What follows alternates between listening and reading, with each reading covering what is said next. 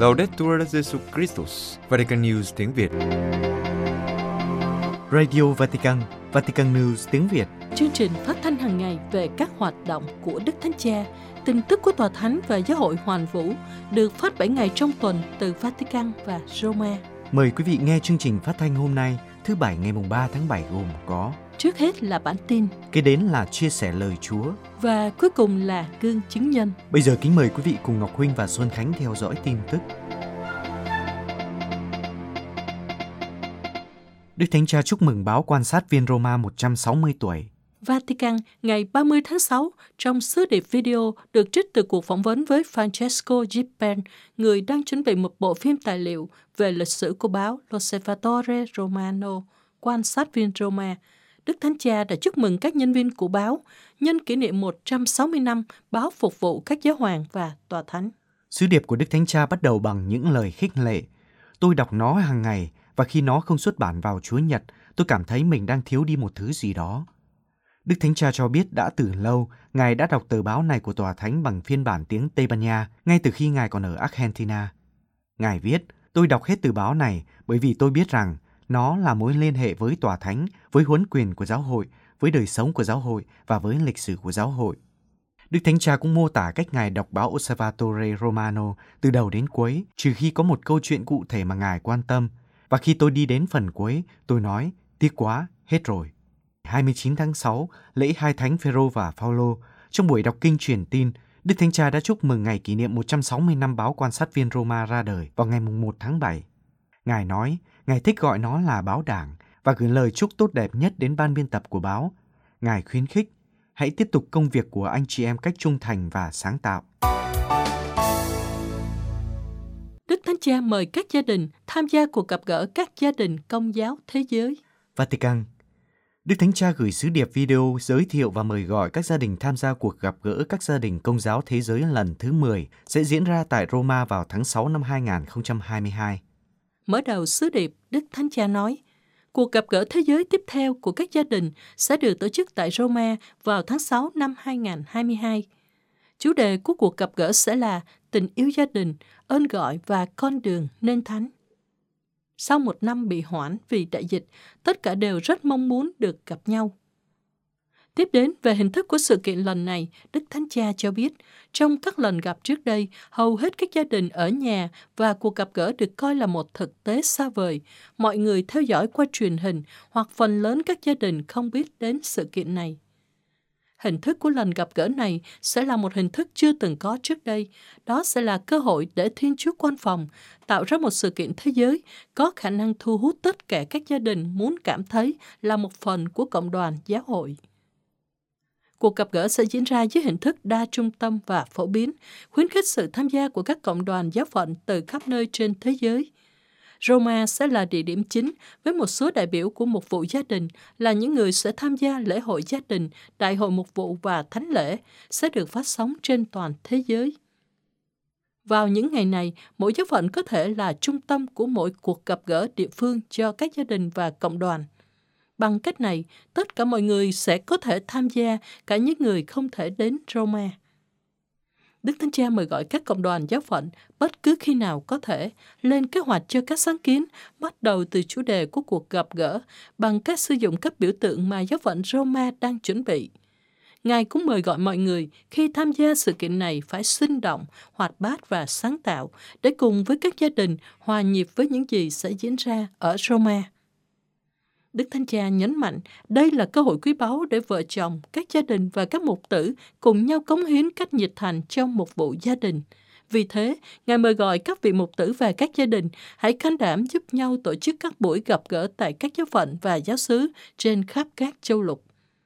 Cuối sứ điệp, Đức Thánh Cha cầu chúc cho cuộc gặp gỡ gia đình thế giới tới đây được diễn ra tốt đẹp và xin mọi người cầu nguyện cho Ngài. Đức Thánh Cha gửi sứ điệp video đến cuộc gặp gỡ quốc tế khoa học vì hòa bình. Vatican, Đức Thánh Cha đã gửi sứ điệp video đến các tham dự viên cuộc gặp gỡ quốc tế khoa học vì hòa bình nhân dịp năm Thánh Gabriel do giáo phận Teramo Atri của Ý tổ chức. Trong đó, Ngài khẳng định rằng khoa học là nguồn lực tuyệt vời để xây dựng hòa bình và không có sự đối lập giữa đức tin và khoa học. Trong sứ điệp, trước hết, Đức Thánh Cha gửi lời chào đến các lãnh đạo về khoa học và hàn lâm, các vị khách mời thuộc các tổ chức quốc gia và châu Âu. Ngài đặc biệt nhắc đến giáo sư Antonio Zicchiki, Chủ tịch Liên đoàn các khoa học gia thế giới, người vẫn đang tiếp tục cống hiến cho sự phát triển của khoa học và giáo dục thế hệ trẻ. Đức Thánh Cha nhận định rằng cuộc gặp gỡ này là một món quà hy vọng cho nhân loại, bởi vì hơn bao giờ hết, ngày nay chúng ta ý thức sự cần thiết phải tái khởi động các nghiên cứu khoa học để đối phó với các thách đố của xã hội đương đại. Vì vậy, việc Cộng đoàn Giáo phận Teramo tổ chức cuộc gặp gỡ này làm chứng rằng không thể và không được có sự đối lập giữa đức tin và khoa học. Trích dẫn thông điệp Fratelli Tutti, Đức Thánh Cha nói, để tăng cường và phát triển mong muốn tri thức hiện hữu trong trái tim của mỗi người, nghiên cứu khoa học phải đặt các chỉ dẫn riêng của nó để phục vụ tất cả mọi người, luôn luôn tìm kiếm các hình thức hợp tác mới, chia sẻ kết quả và tạo nên những kết nối. Tiếp theo, đi từ thực tế của đại dịch và nhiệm vụ của các nhà khoa học, Đức Thánh Cha mời gọi các tham dự viên làm chứng cho khả năng xây dựng một liên kết xã hội mới, nỗ lực đưa nghiên cứu khoa học đến gần hơn với tất cả cộng đồng, từ trong nước đến quốc tế và cùng nhau vượt qua mọi xung đột. Với khẳng định khoa học là nguồn lực tuyệt vời để xây dựng hòa bình, Đức Thánh Cha mời gọi các tham dự viên tham gia vào việc đào tạo cho thế hệ trẻ, dạy họ không ngại nỗ lực trong nghiên cứu. Nhấn mạnh thêm về điều này, Đức Thánh Cha nói đến vị thầy Giêsu. Thầy Giêsu cũng đã cho mọi người tìm kiếm người. Vị thầy này đảm bảo rằng khi một người tìm kiếm người cách trung thực thì người đó sẽ gặp được sự thật. Ngày nay, mọi thứ đang thay đổi, cần những môn đệ tri thức mới và quý vị, các khoa học gia là những thầy dạy cho thế hệ trẻ biết kiến tạo hòa bình. Giáo hội Thụy Sĩ dành cuộc lạc quyên vào tháng 10 để giúp Giáo hội Việt Nam. Thụy Sĩ Ngày 28 tháng 6 vừa qua, các giám mục Thụy Sĩ đã đưa ra lời kêu gọi các tiên hữu quảng đại đóng góp cho cuộc lạc quyên nhân dịp tháng 10, tháng truyền giáo năm nay, được tiến hành vào ngày 24 tháng 10 và cho biết chiến dịch năm nay sẽ dành để trợ giúp cho giáo hội Việt Nam. Trong thông cáo đăng trên trang web của Hội đồng Giám mục Thụy Sĩ, được ký bởi Đức cha Felix Gomuir, Chủ tịch, và Đức cha Jan Scacella, đặc trách về Ủy ban truyền giáo của Hội đồng Giám mục Thụy Sĩ, các ngài nhắc lại lời Thánh Phêrô và Thánh Gioan.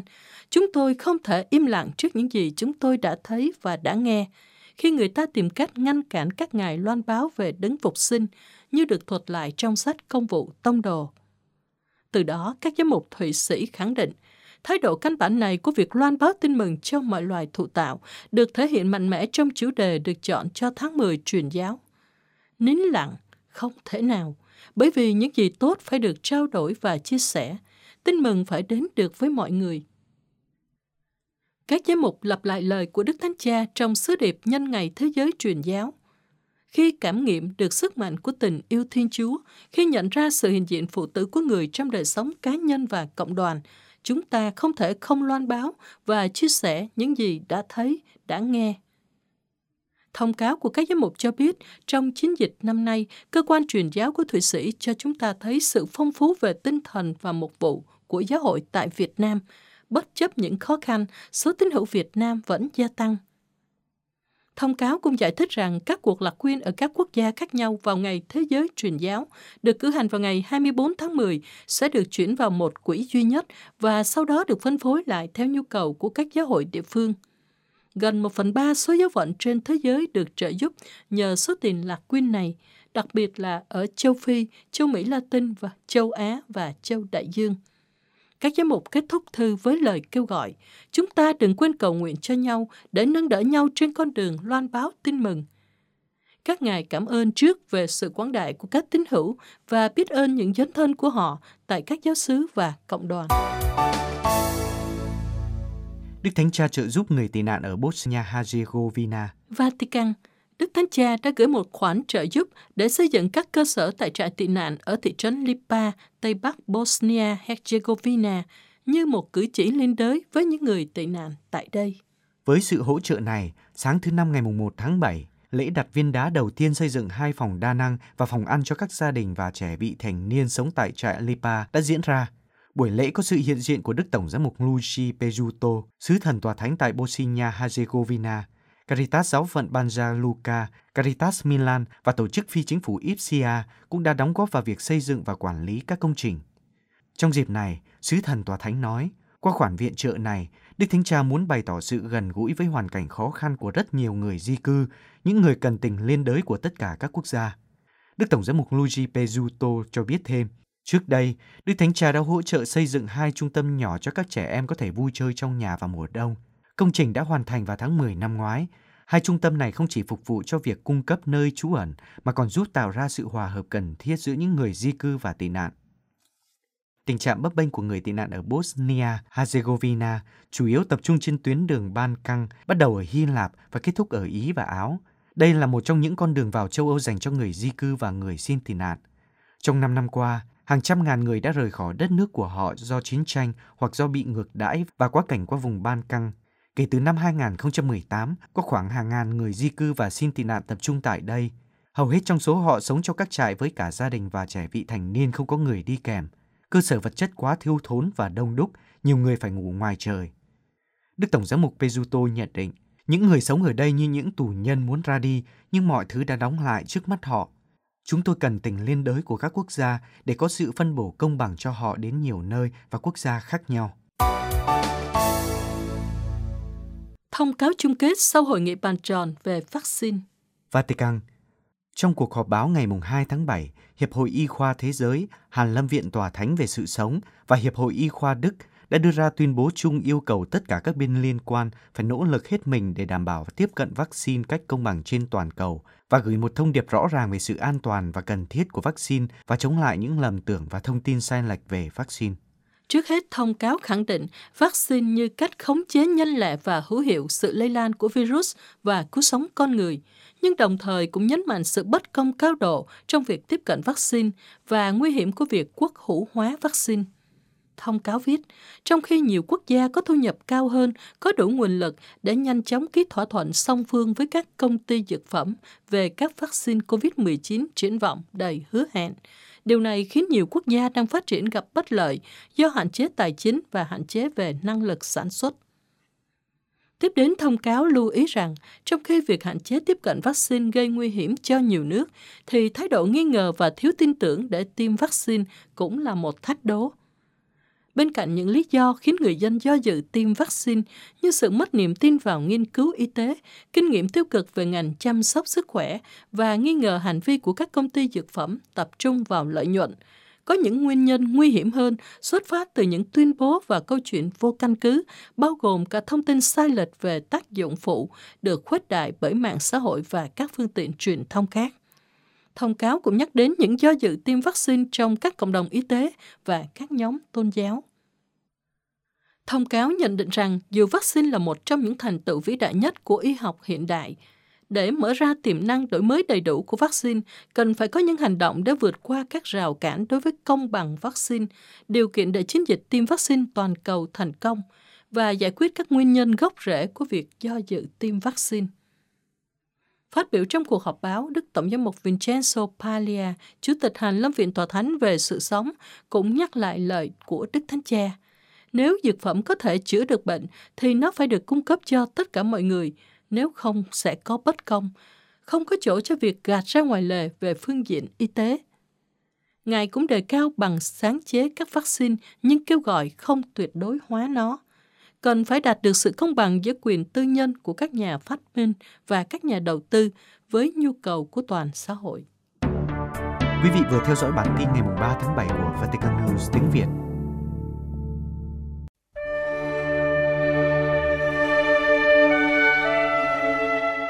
Vatican News tiếng Việt Chuyên mục Chia sẻ lời Chúa Đức Tổng giám mục Giuse Vũ Văn Thiên chia sẻ lời Chúa Chúa Nhật thứ 14 thường niên.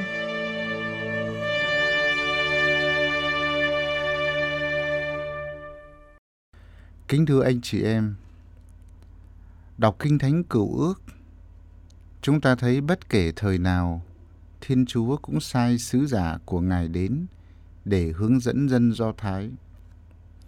Dù dân này là dân cứng cổ và phản nghịch, Thiên Chúa cũng không bỏ rơi họ. Ngài vừa là một nhà giáo dục khôn ngoan, kiên nhẫn, mạnh mẽ, lên án những sai lầm của dân, nhưng cũng là một người cha bao dung tha thứ những lỗi lầm họ đã phạm.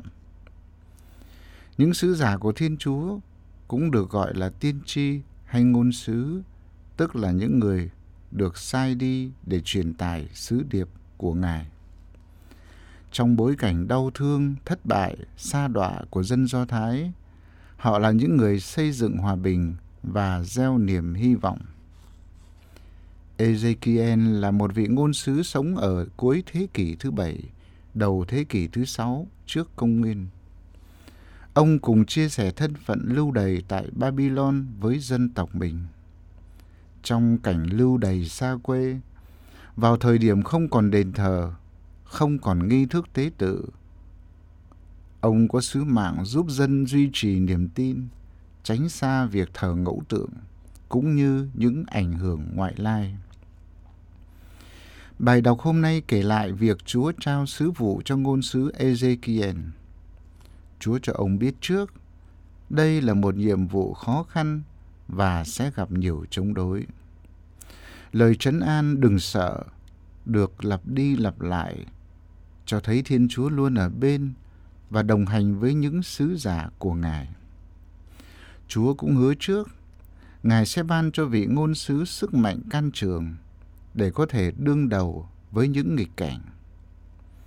Như chúng ta đọc thấy trong sách ngôn sứ mang tên ông, Ezekiel đã nhiệt thành, chuyên cần và can đảm để rao giảng lời Chúa, củng cố đức tin, loan báo niềm hy vọng cho dân chúng. Ông được gọi là ngôn sứ của niềm hy vọng. Ông truyền tải đến dân Chúa lời hứa hẹn sẽ có ngày Chúa mở huyệt và đưa mọi người đã chết ra khỏi đó. Sẽ có ngày Chúa sẽ ban cho dân một quả tim mới, bỏ đi quả tim chai đá, thay vào đó là quả tim bằng thịt biết yêu thương. Ông cũng được gọi là ngôn sứ của thần khí Thiên Chúa. Ông loan báo sẽ có ngày thần khí Chúa can thiệp, làm cho dân được sức sống mới như những bộ xương khô dường như không còn chút hy vọng sẽ tái sinh và trở thành những con người mạnh khỏe cường tráng. Những hình ảnh này đã nâng đỡ và khích lệ dân tộc đang lưu đầy xa quê và đang chịu ngàn nỗi thống khổ. Để thực hiện chương trình cứu nhân độ thế, Thiên Chúa đã sai con của Ngài là Đức Giêsu Kitô đến trần gian, người là vị ngôn sứ vĩ đại nhất trong lịch sử. Đức Giêsu là đấng thiên sai, có sứ mạng cứu nhân độ thế. Lời nói và việc làm của người đã chứng tỏ quyền năng thiên linh, đồng thời nhằm đem cho con người sự giải thoát. Khi nghe lời Chúa giảng dạy, những người nghe đã thốt lên, một vị ngôn sứ vĩ đại đã xuất hiện giữa chúng ta và Thiên Chúa đã viếng thăm dân người. Lời người giảng dạy vừa có uy quyền, vừa có sức thu hút lạ kỳ, hễ người đi đến đâu dân chúng theo rất đông để đón nhận lời hàng sống. Trước uy quyền của người, những kẻ thù ghét người cũng phải chùn bước. Nếu có nhiều người đón nhận giáo huấn của vị ngôn sứ thành Nazareth, thì cũng có những người khước từ và mưu mô chống đối. Đó là trường hợp những người đồng hương của Chúa Giêsu. Thánh Marco trong tin mừng hôm nay kể lại một chuyến về thăm quê của người người thi hành nhiệm vụ ngôn sứ khi vào hội đường để đọc và chúa giải sách thánh. Đây là một sinh hoạt hàng tuần của các cộng đoàn Do Thái. Rất nhiều người ngạc nhiên vì lời giảng dạy của Chúa, bởi vì đó là lời giảng dạy sâu sắc và khôn ngoan. Tuy vậy, cũng có những người dè biểu chế nhạo. Khi không bắt bẻ được người trong lời giảng dạy, họ bàn tán chê bai về gia đình và thân thế của người. Họ lôi nghề nghiệp thợ mộc của cha người để soi mói và giảm nhầm uy thế của người. Họ chỉ đánh giá người theo cái nhìn ghen tị và thành kiến. Ngôn sứ không được tôn trọng tại chính quê hương mình. Chúa Giêsu đã nhắc lại một câu ngạn ngữ thường được sử dụng trong giới bình dân để diễn tả sự cứng lòng của những người đồng hương. Nhờ bí tích thanh tẩy, người Kitô hữu được trao ba sứ mạng, ngôn sứ, tư tế và vương đế. Ngôn có nghĩa là lời, sứ có nghĩa là được sai đi. Ngôn sứ tức là người được sai đi để nói lời của Chúa. Nhiệm vụ này không phải lúc nào cũng dễ dàng, vì trung ngôn nghịch nhĩ, lời nói thẳng thì khó nghe.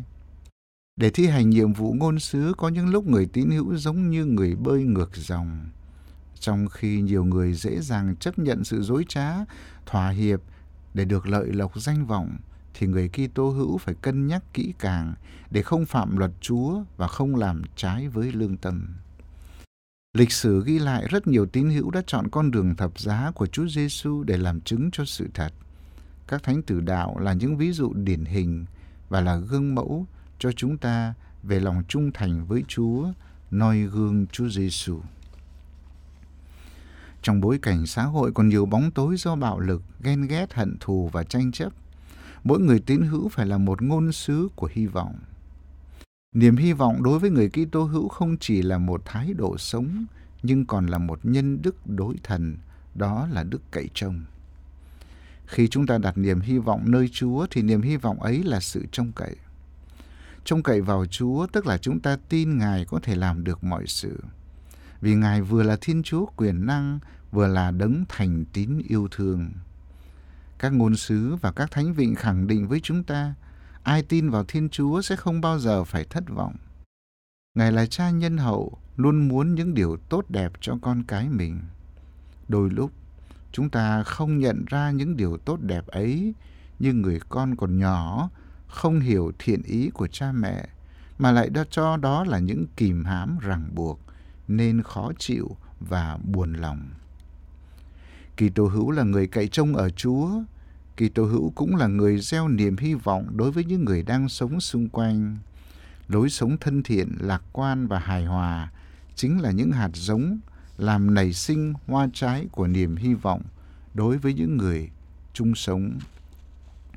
Người Do Thái lưu đày ở Babylon đã nhờ các ngôn sứ, trong đó nổi bật là ngôn sứ Ezekiel, mà họ bớt tiêu cực, chán nản và họ vững tin vào Chúa. Ước chi nhờ đời sống lạc quan của người Kitô hữu mà những ai đau khổ chán trường được tiếp sức để biết trân trọng và yêu mến cuộc sống này hơn. Sống và thực thi ơn gọi ngôn sứ đòi hỏi sự kiên trì. Mặc dù bị chống đối, Chúa Giêsu không nản chí và thối lui. Người tiếp tục lên đường đến các làng mạc khác mà giảng dạy. Thánh Phaolô noi gương thầy mình. Ông đã trải qua nhiều khó khăn thử thách trong khi thi hành nhiệm vụ loan báo tin mừng. Ông không buồn, trái lại, ông rất lạc quan. Tôi cảm thấy vui sướng khi mình yếu đuối, khi bị sỉ nhục, hoạn nạn, bắt bớ, ngặt nghèo vì Đức Kitô. Phaolô bền tâm vững chí trong sứ mạng, vì ông tin tưởng vào lời Chúa, ơn ta đủ cho con. Quả vậy, Chúa luôn ban ơn trợ giúp đúng lúc và đủ cho những ai trông cậy vào người. Thần khí Chúa ngự trên tôi, Chúa đã sức giàu cho tôi. Ngài sai tôi đi loan báo tin mừng cho người nghèo khó. Lời Kinh Thánh quen thuộc nhắc chúng ta danh dự và bổn phận của người Kitô hữu. Bất luận già trẻ, nam nữ, giàu nghèo, ai trong chúng ta cũng được Chúa sai đi để làm chứng cho Chúa. Không ai viện cớ mình không có khả năng để từ chối bổn phận này vì lời chứng cho tin mừng rất đơn giản. Một lời nói một nụ cười và cụ thể là lối sống tốt lành của mỗi chúng ta. Lạy Chúa, Chúa sai chúng con vào lòng cuộc đời, làm nhân chứng cho Chúa. Xin thêm sức cho những ai mang danh Chúa Kitô để họ trở nên men, nên muối và ánh sáng giữa đời, soi sáng giúp cho nhiều người nhận ra con đường chân lý. Con đường ấy chính là con đường dẫn đến để gặp Chúa trong hạnh phúc vĩnh cửu. Amen.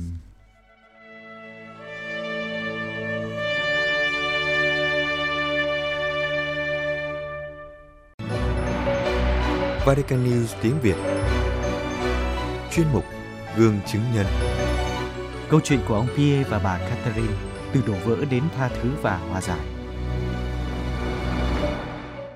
Ông Pierre và bà Catherine kết hôn cách đây 32 năm.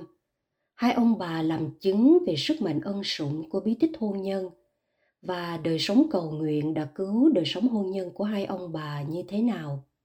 Một câu chuyện đau thương, nhưng sáng ngời đức tin.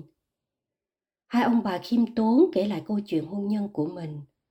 Câu chuyện xoay quanh những xung đột do không chung thủy rồi đến cuộc gặp gỡ cá nhân của mỗi người với Chúa tiến đến là cùng nhau gặp Chúa và sau cùng là tha thứ và hòa giải. Sinh ra trong một gia đình công giáo, thời thơ ấu của hai người đều có những trở ngại nho nhỏ. Catherine một cô cha vào năm 15 tuổi. Cái chết đột ngột của người cha làm cho Catherine bị sốc, nổi loạn và xa rời giáo hội. Còn Pierre thì lớn lên với một tư tưởng sai lầm về sự hiện hữu của mình trên mặt đất do nằm ngoài ý muốn của cha mẹ và ông cũng phải vật lộn với những thất bại trong học tập cho đến năm 20 tuổi. Pierre và Catherine gặp nhau khi còn trẻ và đã quyết định tiến tới hôn nhân. Họ chuẩn bị cuộc hôn nhân và cử hành bí tích hôn phối trong nhà thờ, theo truyền thống chứ không phải là sự xác tín. Sau khi kết hôn, thỉnh thoảng họ đi đến nhà thờ. Cuộc sống của họ xoay quanh năm người con, công việc và những bữa tối với bạn bè. Pierre nhớ lại. Dần dần cuộc sống trở nên nhàm chán. Tôi đã 40 tuổi. Tôi muốn có một cái gì đó mới. Tôi muốn kiếm nhiều tiền. Tôi muốn được tôn trọng. Tất cả những điều này đã khiến tôi rời xa Catherine. Tôi dành thời gian cho gia đình ít hơn. Chúng tôi ngày càng ít nói chuyện với nhau. Tôi không còn hứng thú với những gì Catherine đang làm và tôi cũng không nói chuyện với cô ấy về công việc của tôi. Sau đó, Pierre bắt đầu xây dựng một cuộc sống song song. Anh gặp một phụ nữ khác và rời khỏi gia đình để sống với người phụ nữ này. Sau khi chia tay, cả hai đều phát hiện ra những lời nói dối và phản bội đã phá đổ quan hệ của họ.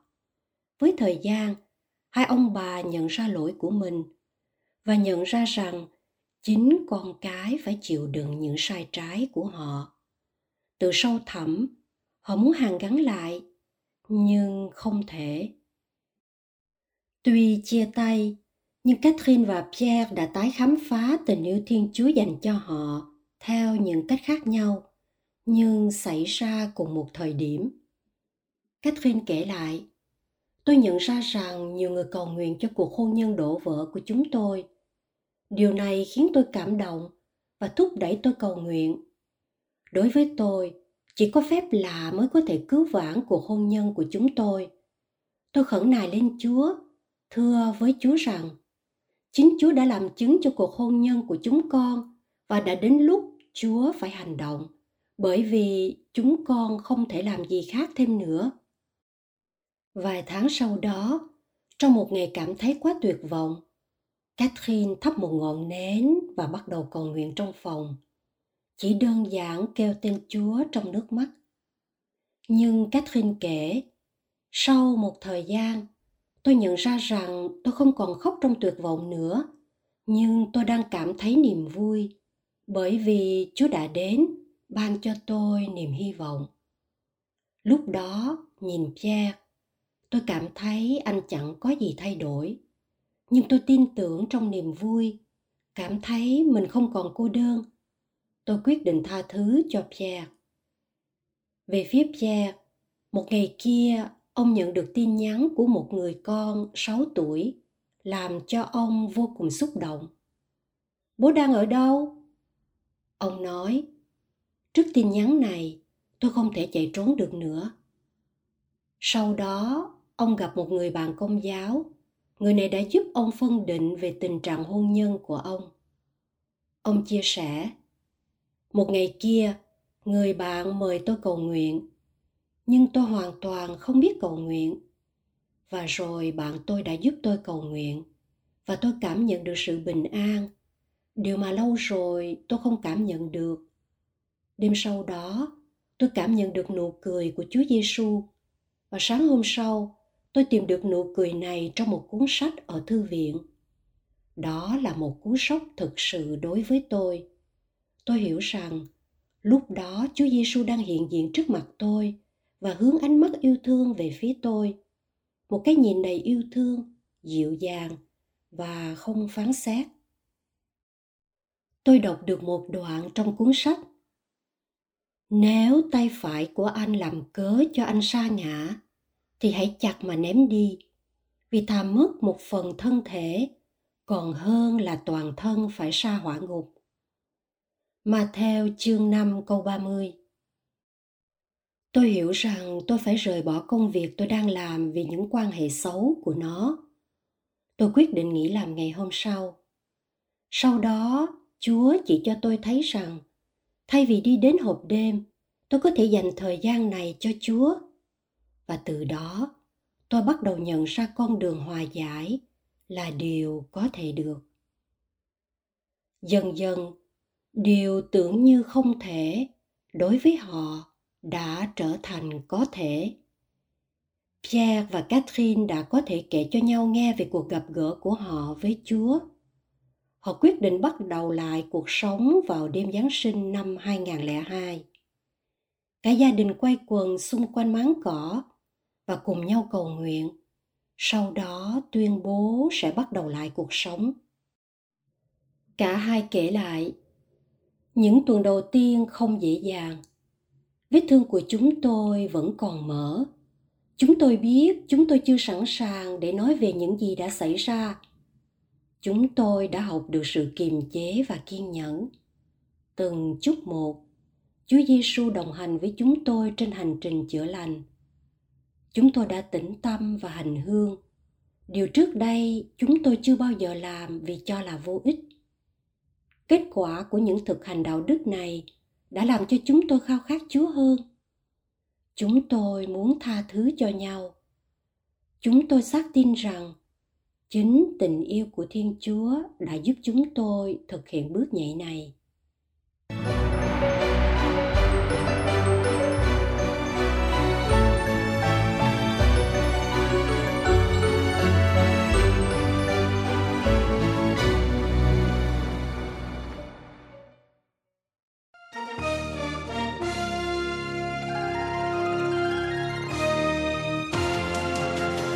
Cảm ơn quý vị đã chú ý lắng nghe chương trình Radio Vatican của Vatican News tiếng Việt. Xin Thiên Chúa chúc lành cho quý vị và toàn gia quyến. Laudetur Jesu Christus, ngợi khen Chúa Giêsu Kitô.